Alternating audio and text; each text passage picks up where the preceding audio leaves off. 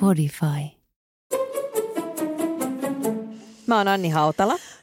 Ja mä oon Tuija Pehkonen ja tämä on meidän yhteinen podcast. Hautala Pehkonen podcast. What? Podcasti tehtiin sen takia, että todettiin, että me ollaan aika samassa elämäntilanteessa tässä näin, kuten kuuluu. Niin tässä on minun vauvani ja Tuijalla on myös pieni vauva mukana. Joo, ja näillä on viisi viikkoa ikäeroa. Eli aika paljon jaetaan samoja asioita. Näistä varmaan tullaan tässä podcastissa puhumaan. Tämä oli aika hauskaa siinä vaiheessa, kun olin varmaan minä, joka heitti ilman, että vitsi, että pitäisikö tehdä podcast, kun puhutaan näistä aiheista kuitenkin lähestulkoon joka päivä keskenään. Ja sä vähän niin kuin puoli huolimattomasti lupauduit, että no ehkä voitaisiin tehdä. Mähän kaivoin koneen esiin samalla, kun sä tarjoilit mokkapaloja ja kahvia mulle ja rupesin niin kuin Excelin kirjoittamaan aiheita. Ja tässä sitä ollaan. Ennen kuin huomasinkaan, niin istuin täällä studiossa, mikä on ihan mahtava juttu.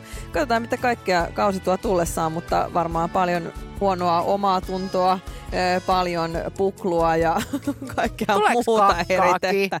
Ehkä mahdollisesti palautumisesta synnytyksen jälkeen, äitien väsymyksestä, vauvojen huonosta unesta. Ja vauvatkin on mukana, tietenkin. Niin on. Ja pyrimme siihen, että puhumme myös muustakin aiheesta kuin vauvoista per jakso yritetään pitää itsemme elämän syrjässä kiinni muutenkin, vaikka vauvat kaiken arjen täyttääkin. Tervetuloa siis oikein kovasti. Tervetuloa Hautala Pehkonen. Hautala ja Pehkonen podcastin pariin. Tervetuloa. Joo, sun vauvakin huutaa ihan raivona. Mitä? Pyyristyt.